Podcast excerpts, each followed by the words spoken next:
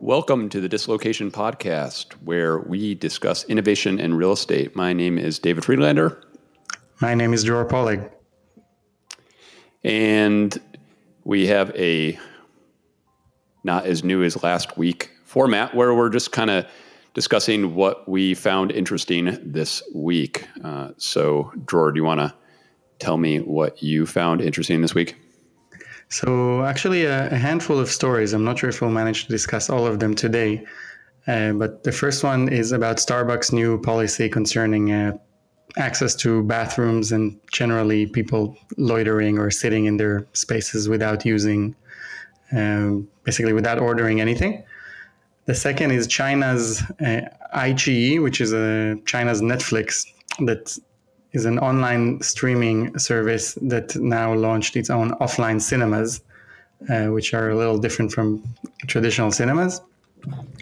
The third is a piece uh, from CityLab about behavioral design in Japanese train stations.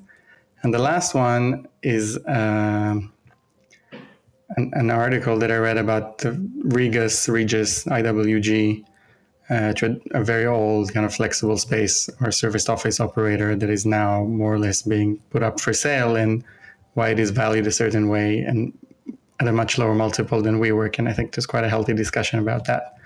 And maybe most importantly, we have to discuss the event that we're having next week in New York. Cool. Yeah, and uh, I I don't have nearly as much to talk about, and far less to do with China, but I'm going to talk a little bit about senior housing and the silver tsunami that is coming to our shores, and a little bit about modular housing uh, in in New York City more specifically. So, George, you want to you want to kick us off? Yeah. So, Starbucks uh, earlier this week published a new policy. Uh, instructing its employees on what to do when people want to use the bathroom or just want to sit in one of their cafes, but they don't order anything. Uh, this comes on the tails of an incident that happened a month ago or so, where two two two non-customers, I guess, two people walked into a Starbucks branch, wanted to use the bathroom. I think they were denied uh, the possibility to do so, and then they wouldn't leave. The manager of the branch or one of the employees called the police. The police ended up more or less arresting them or handcuffing them as it happens, they were both also African Americans, and it became a big story about you know discrimination and whether there's a clear policy on who is allowed to do what. And uh, Starbucks felt that they had to respond. Mm-hmm. So earlier this week, they published a policy that that, that has some. I think some interesting lesson for, for operators of, uh, of real estate and also for Starbucks itself. So, I mean, uh, on the good side, Starbucks said that it expects it, its employees to uh, treat anyone who enters our space as a customer. So even if they don't pay, we have to, you know, serve them, make a good impression, um, you know, li- live the values of the brand, which is, I guess, a very uh, noble thought. And at least for traditional office or even residential landlords, it's a point of view that I think should be adopted, like to to realize that anyone that walks into a building is someone that you should have a relationship with it or at least consider having a relationship with it and maybe you can even make money off of that. Doesn't just mean donating things to, to these people or giving free access. Um, as you know many landlords these days i mean on the office side mostly they do not consider even the employees of their tenants to be really their customers. Uh, and in a lot of residential communities landlords go to great lengths to hide the fact that they even own the building. So they, you know, they, they own buildings through m- multiple companies and uh, try to hide behind a, a, property manager or someone like that and, and, and to avoid the relationship. So it's very nice that Starbucks is, uh, is aspiring to treat anyone who enters their space as a customer. But uh, there's also another angle that seems um, it seems a little more negative. I mean, where I'm not sure that Starbucks is actually doing the right thing by just saying anyone can use our bathrooms and and it's fine. Which which is what? So it, it brought to mind the fact. I mean, the you know Steve Jobs keeps coming up in, in a lot of discussions, and, and there he is again. And uh, he he had a really a really great way of understanding what people actually want and what they want to do with certain products and then instead of trying to deny them, to find a great new offering, a great new business model in, to, in order to give them what they want, but also to make money from it and to create an amazing experience for them. So, most famously, Apple um, they had a music player and the a thing called the iPod, I think, launched in 2001, and the music labels were very angry at the time that people are using this device to basically listen to illegally downloaded MP3s, and uh, they were very angry. Users were a little bit uh, discomforted because Apple didn't. It wasn't terribly easy to move these MP3s into an iPod to begin with and uh, Apple felt at risk of, you know, getting sued by these music companies. So Steve Jobs looked at the situation, and he, he had two options, I guess. One was to ignore the music labels and say, "Hey, you know, I'm just I'm just building this device. It's not intended to allow people to download music illegally, so you know, it's none of my problem. I'm just a hardware company." The second option was uh, to say, "Okay, I'm I'm gonna you know I'm going to help you enforce the law and I'm going to block people from downloading music into these devices. And what Jobs cho- chose to do was actually a third option. He said, wait, if people want to download music and they really like our devices, why don't we build a whole music store around this and just let them download stuff song by song and not have to buy traditional albums as they have done before? And uh, that gave rise to the iTunes Music Store and built the whole iPod empire that uh, the iPhone came out of. And when the iPhone came out, I think the same the same kind of approach to to product development and to to focusing on what customers want to do was uh, was on display as well because Steve Jobs looked at how people use mobile phones and he said, "Wait, okay, so phones in theory are supposed to make phone calls and you know send texts or emails." But a lot of people these days seem to be very interested in listening to music and in taking photos. So maybe we'll just build a device that does these two things really, really well, even if we're not very good at making calls yet and if our battery life is very limited. And they launched the iPhone, and and again, it it, it became an amazing amazing franchise and incredibly successful product, even though it was very bad at doing what phones were supposed to do, but it was amazing at doing other things that customers seem to be very interested in doing. But to bring this whole story back home to Starbucks, it seems that Starbucks is, uh, in, in, in essence, in many ways, a co-working space. I mean, there's tens of thousands, maybe hundreds of thousands, maybe even millions of people around the world that go to Starbucks to work. They go and they sit with their computers and they use their Wi-Fi, uh, whether it's their own or they use the Starbucks own Wi-Fi. They have meetings there. They just want to pass the time. They want to use the bathroom, and often, you know, they don't need to drink a coffee every 20 minutes or 30 minutes. And uh, maybe instead of either you know calling the police on them or saying okay everyone can use the bathroom starbucks can actually build a, a, proper business model around it you know allow people to either pay for time or pay some kind of membership that allows them uh, to uh, you know to, to use the spaces including the bathrooms or even have some kind of uh, you know an app like uh, the, the, same way that breather do it or that uh, spacious do it in a different way to just allow people to find a branch nearby and go That's there and sit and, and pay, you know, by the minute, by the hour, by the month. I actually just ran across something and apparently there was a report recently by eMarketer about Starbucks mobile payment platform, and it's actually mm-hmm. more popular than uh, Apple Wallet and Google Pay uh, with Starbucks. And let's see, they've they've um, amassed more than uh, let's see, amassed more customer cash than many banks, 1.2 billion as of two, uh, 2016. Uh, that can buy card. you a lot of toilet paper, I guess. Yeah, exactly. So yeah, they could they could they could charge per square, or uh, you know, uh, more probably realistic is charging for Wi-Fi. Uh, you know, which if if there was no friction in terms of payment, you know, I think people would would would, would gladly pay you know a couple bucks an hour for for Wi-Fi. You know. Mm-hmm. And and already after Starbucks announced this policy, there was kind of a, a, moderate backlash from from customers that said, "Hey, you know, it's already really busy in your branches. Right. I can't get a place to sit. I have to stand in line for the bathroom with all sorts of people that are not your customers. So you, you, maybe you're trying to be nice, but you're actually making the experience worse for me.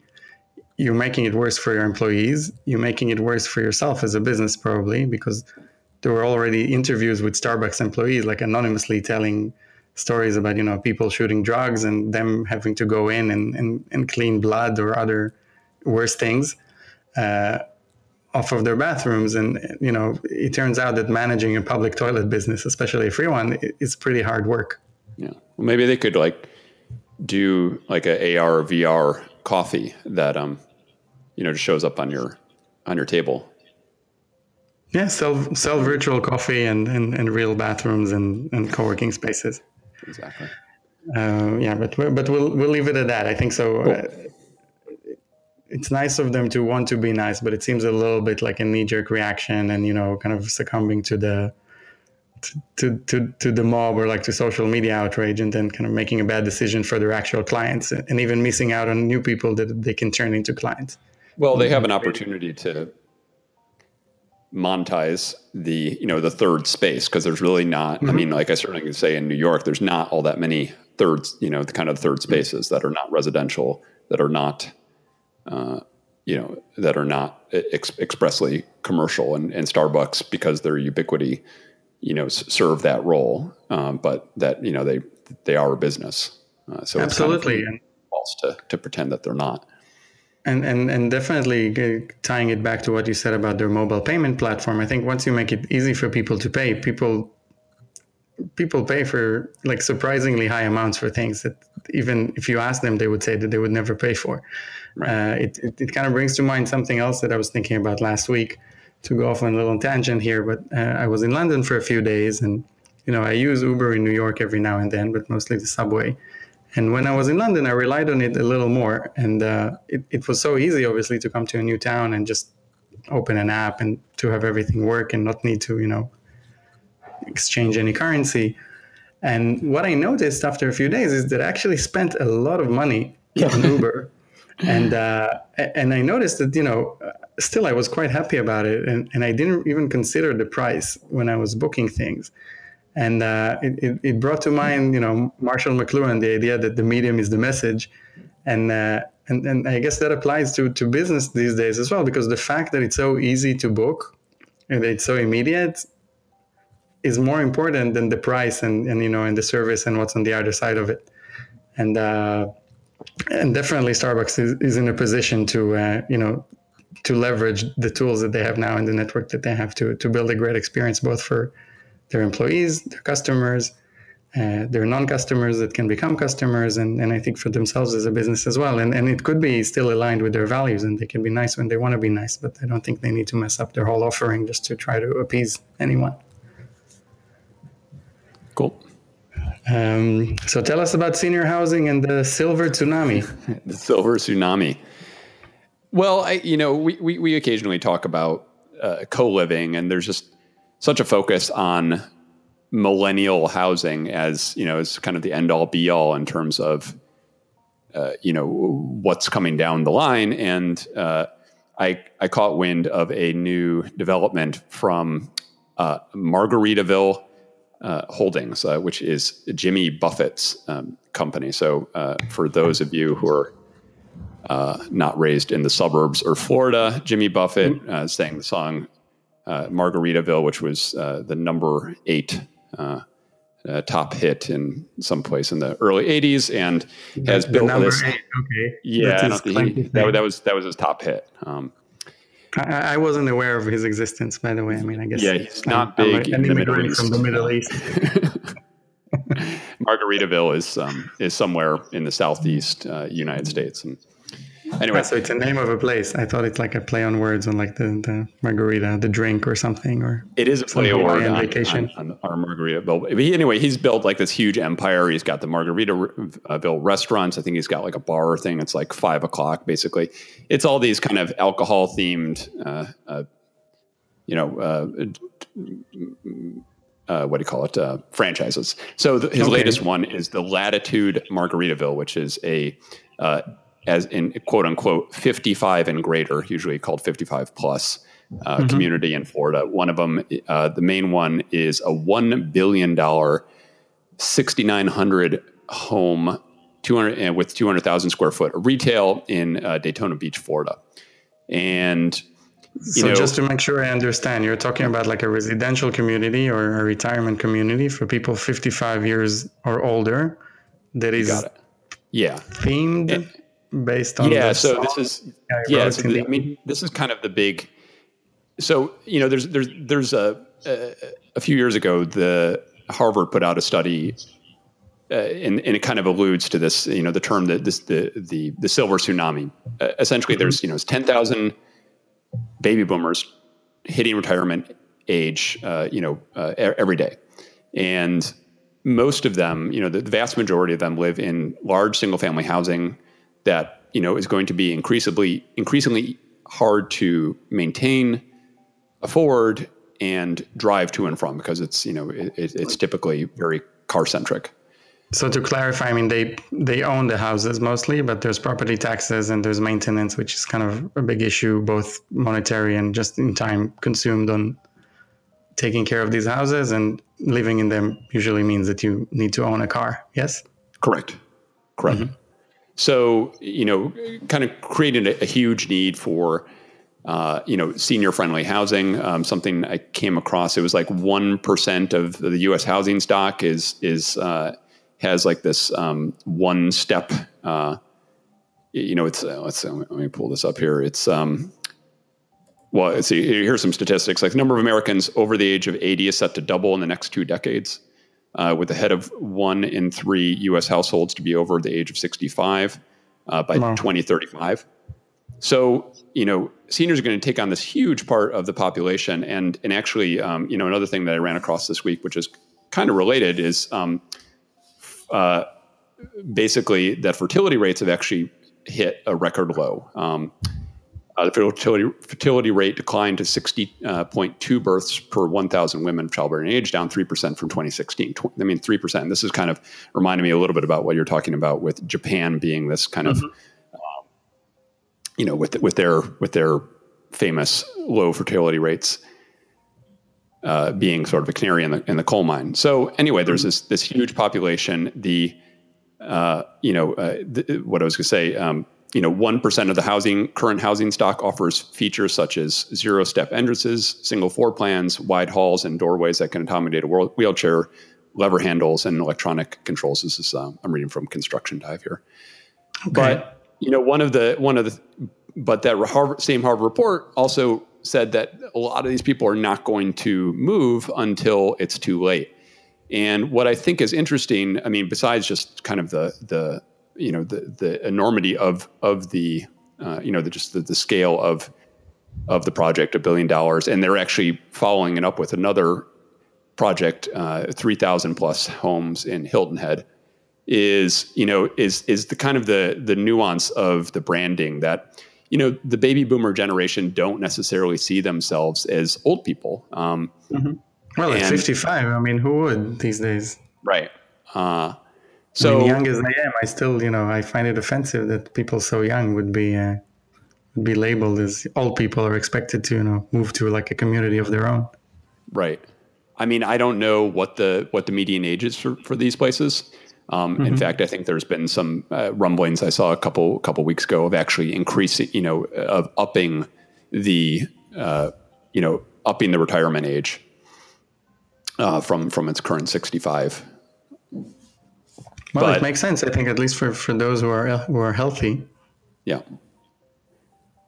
So you know, I just it just it it it, it struck my mind, you know, that just just the sheer scale of it, and then also you know that people are starting to reposition and relook at senior housing. Um, I mean, I also think that there's a lot of interesting stuff going on in terms of uh, you know there's a, a, platform out of the Bay Area. I can't think of its name right now, but they're you know they're connecting existing homeowners with millennial renters for you know kind of discounted rents for mm-hmm. for helping out around the house. Uh, so helping older people share their the houses that they own that they own with younger renters who can also help with companionship and maybe maintenance or chores. Yeah.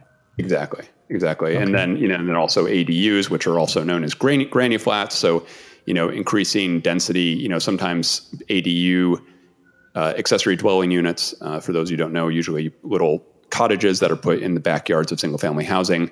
Uh, a lot of times, the, what will actually the scenario is that the the existing homeowner will actually move into the cottage, and then the larger house will be, you know, become home to a you know to a younger family, for example. So you know, I think there's a lot of a lot of creativity in a lot of places where this this market can you know can can expand and and serve people better than the existing you know just kind of churning out these large you know I mean still the the median size for a single family new house is around 2,500 square feet, uh, which is you know just a lot of space for you know an empty nester.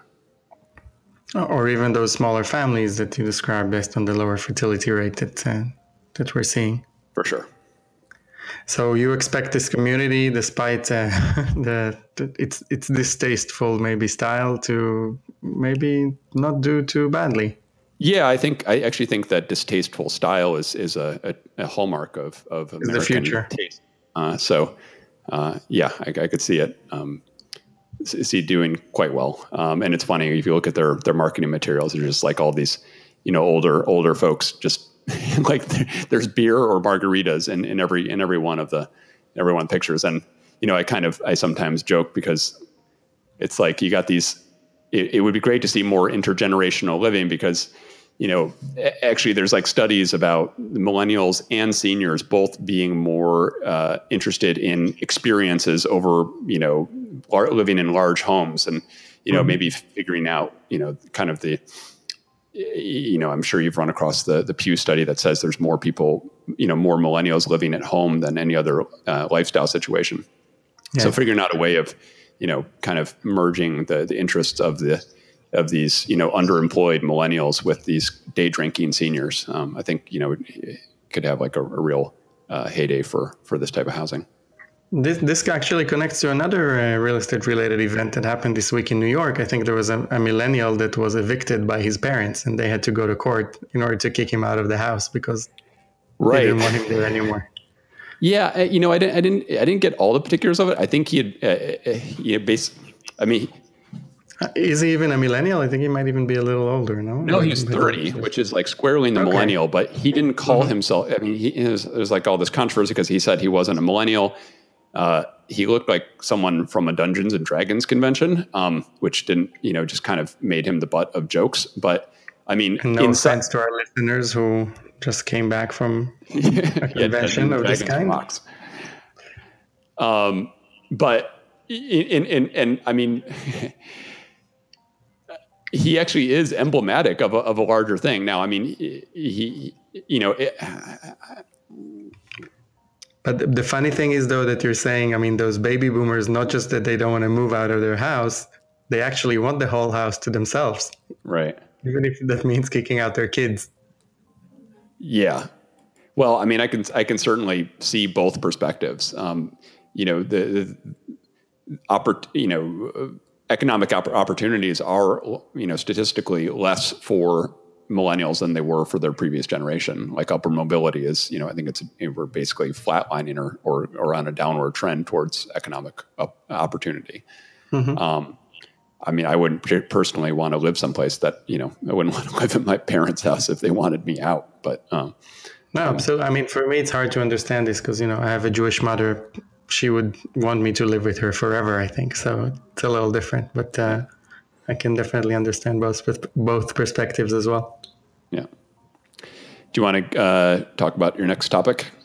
Uh, I think we're we're kind of running out of time, so okay. I'll just do it quickly, and then maybe we'll say a couple of words about our event. But one, just one story that that I, I found really interesting. So China's uh, basically the Netflix of China, a company called iQIYI, that's I Q I Y I uh, which is a streaming service, decided to launch its own on demand offline cinemas.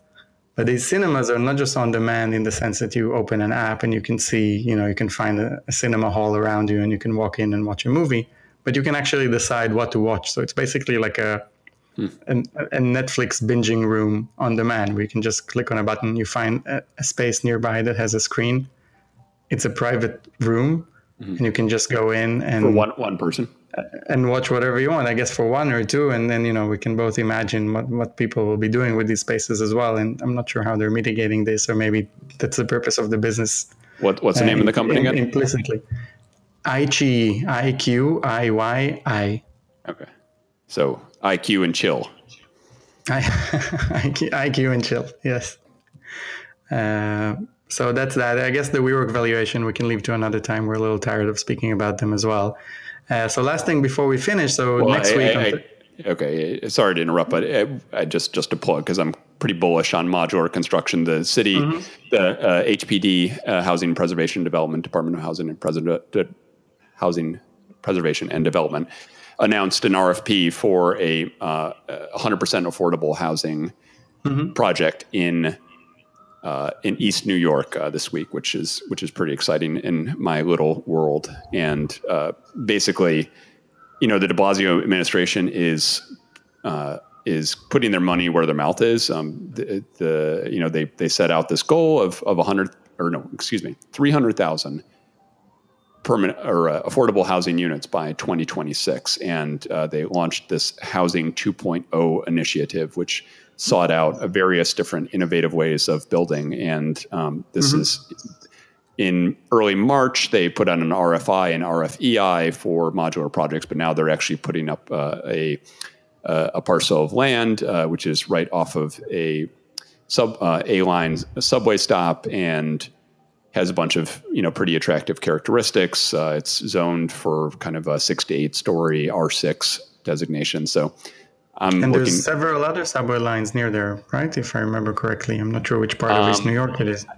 I don't, I, I, I, don't know, but um, I mean, I can actually look it on the map here, but it's um, it, it, it's it is, I mean, literally on the on the same block as uh, the Grant Avenue subway station. So it's uh, you know, it's it's good that they're you know considering.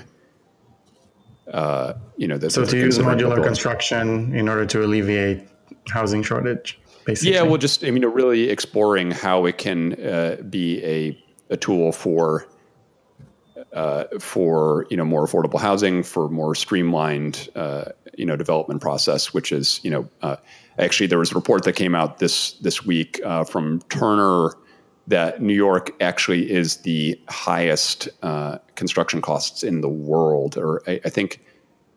Zurich might have been a little bit more, but for some reason, New York is actually considered more with the average buildable square foot being $326 a square foot. Um, and, mm-hmm. and the average tradesperson making $98 a, uh, an hour. So, uh, wow. Yeah. So, I mean, that, that makes it pretty, pretty impossible. I mean, you know, factor in land costs makes it pretty impossible to build affordably. So, you know, modular could go a long way towards, I mean, um, you know, kind of reducing, reducing those, those costs. So that's all. Cool. So next Thursday, that's the 30th of May. Sorry, Wednesday. Wednesday. Right? I guess. The yeah. 30th of May, a Wednesday. Wednesday. At 6 p.m., we're having a little event in New York where each of us is going to give a short presentation about different innovations that we've seen recently in the world of uh, both commercial real estate and residential real estate uh, and also an opportunity to meet uh, you know a lot of our local friends here who are both in real estate or in technology or in some combination thereof and to eat pizza together yes it, uh, so we've already sold quite a few tickets and uh, expect a pretty pretty uh, pretty packed house it's going to be at BuildingLink Labs and uh, conveniently in the flatiron district of new york city what else so that 85 Fifth Avenue. That's on the corner of 16th Street and Fifth Avenue. Uh, so 6 p.m., 30th of May. Probably will have about I think 60 people, maybe a little more. Uh, so should be pretty nice if you're in the city in the area. Please join us. Would be nice to see you in person. And we'll put a link in the uh, description of this podcast. We will. So that was Dislocation for this week. Thank you for listening. Thanks for listening.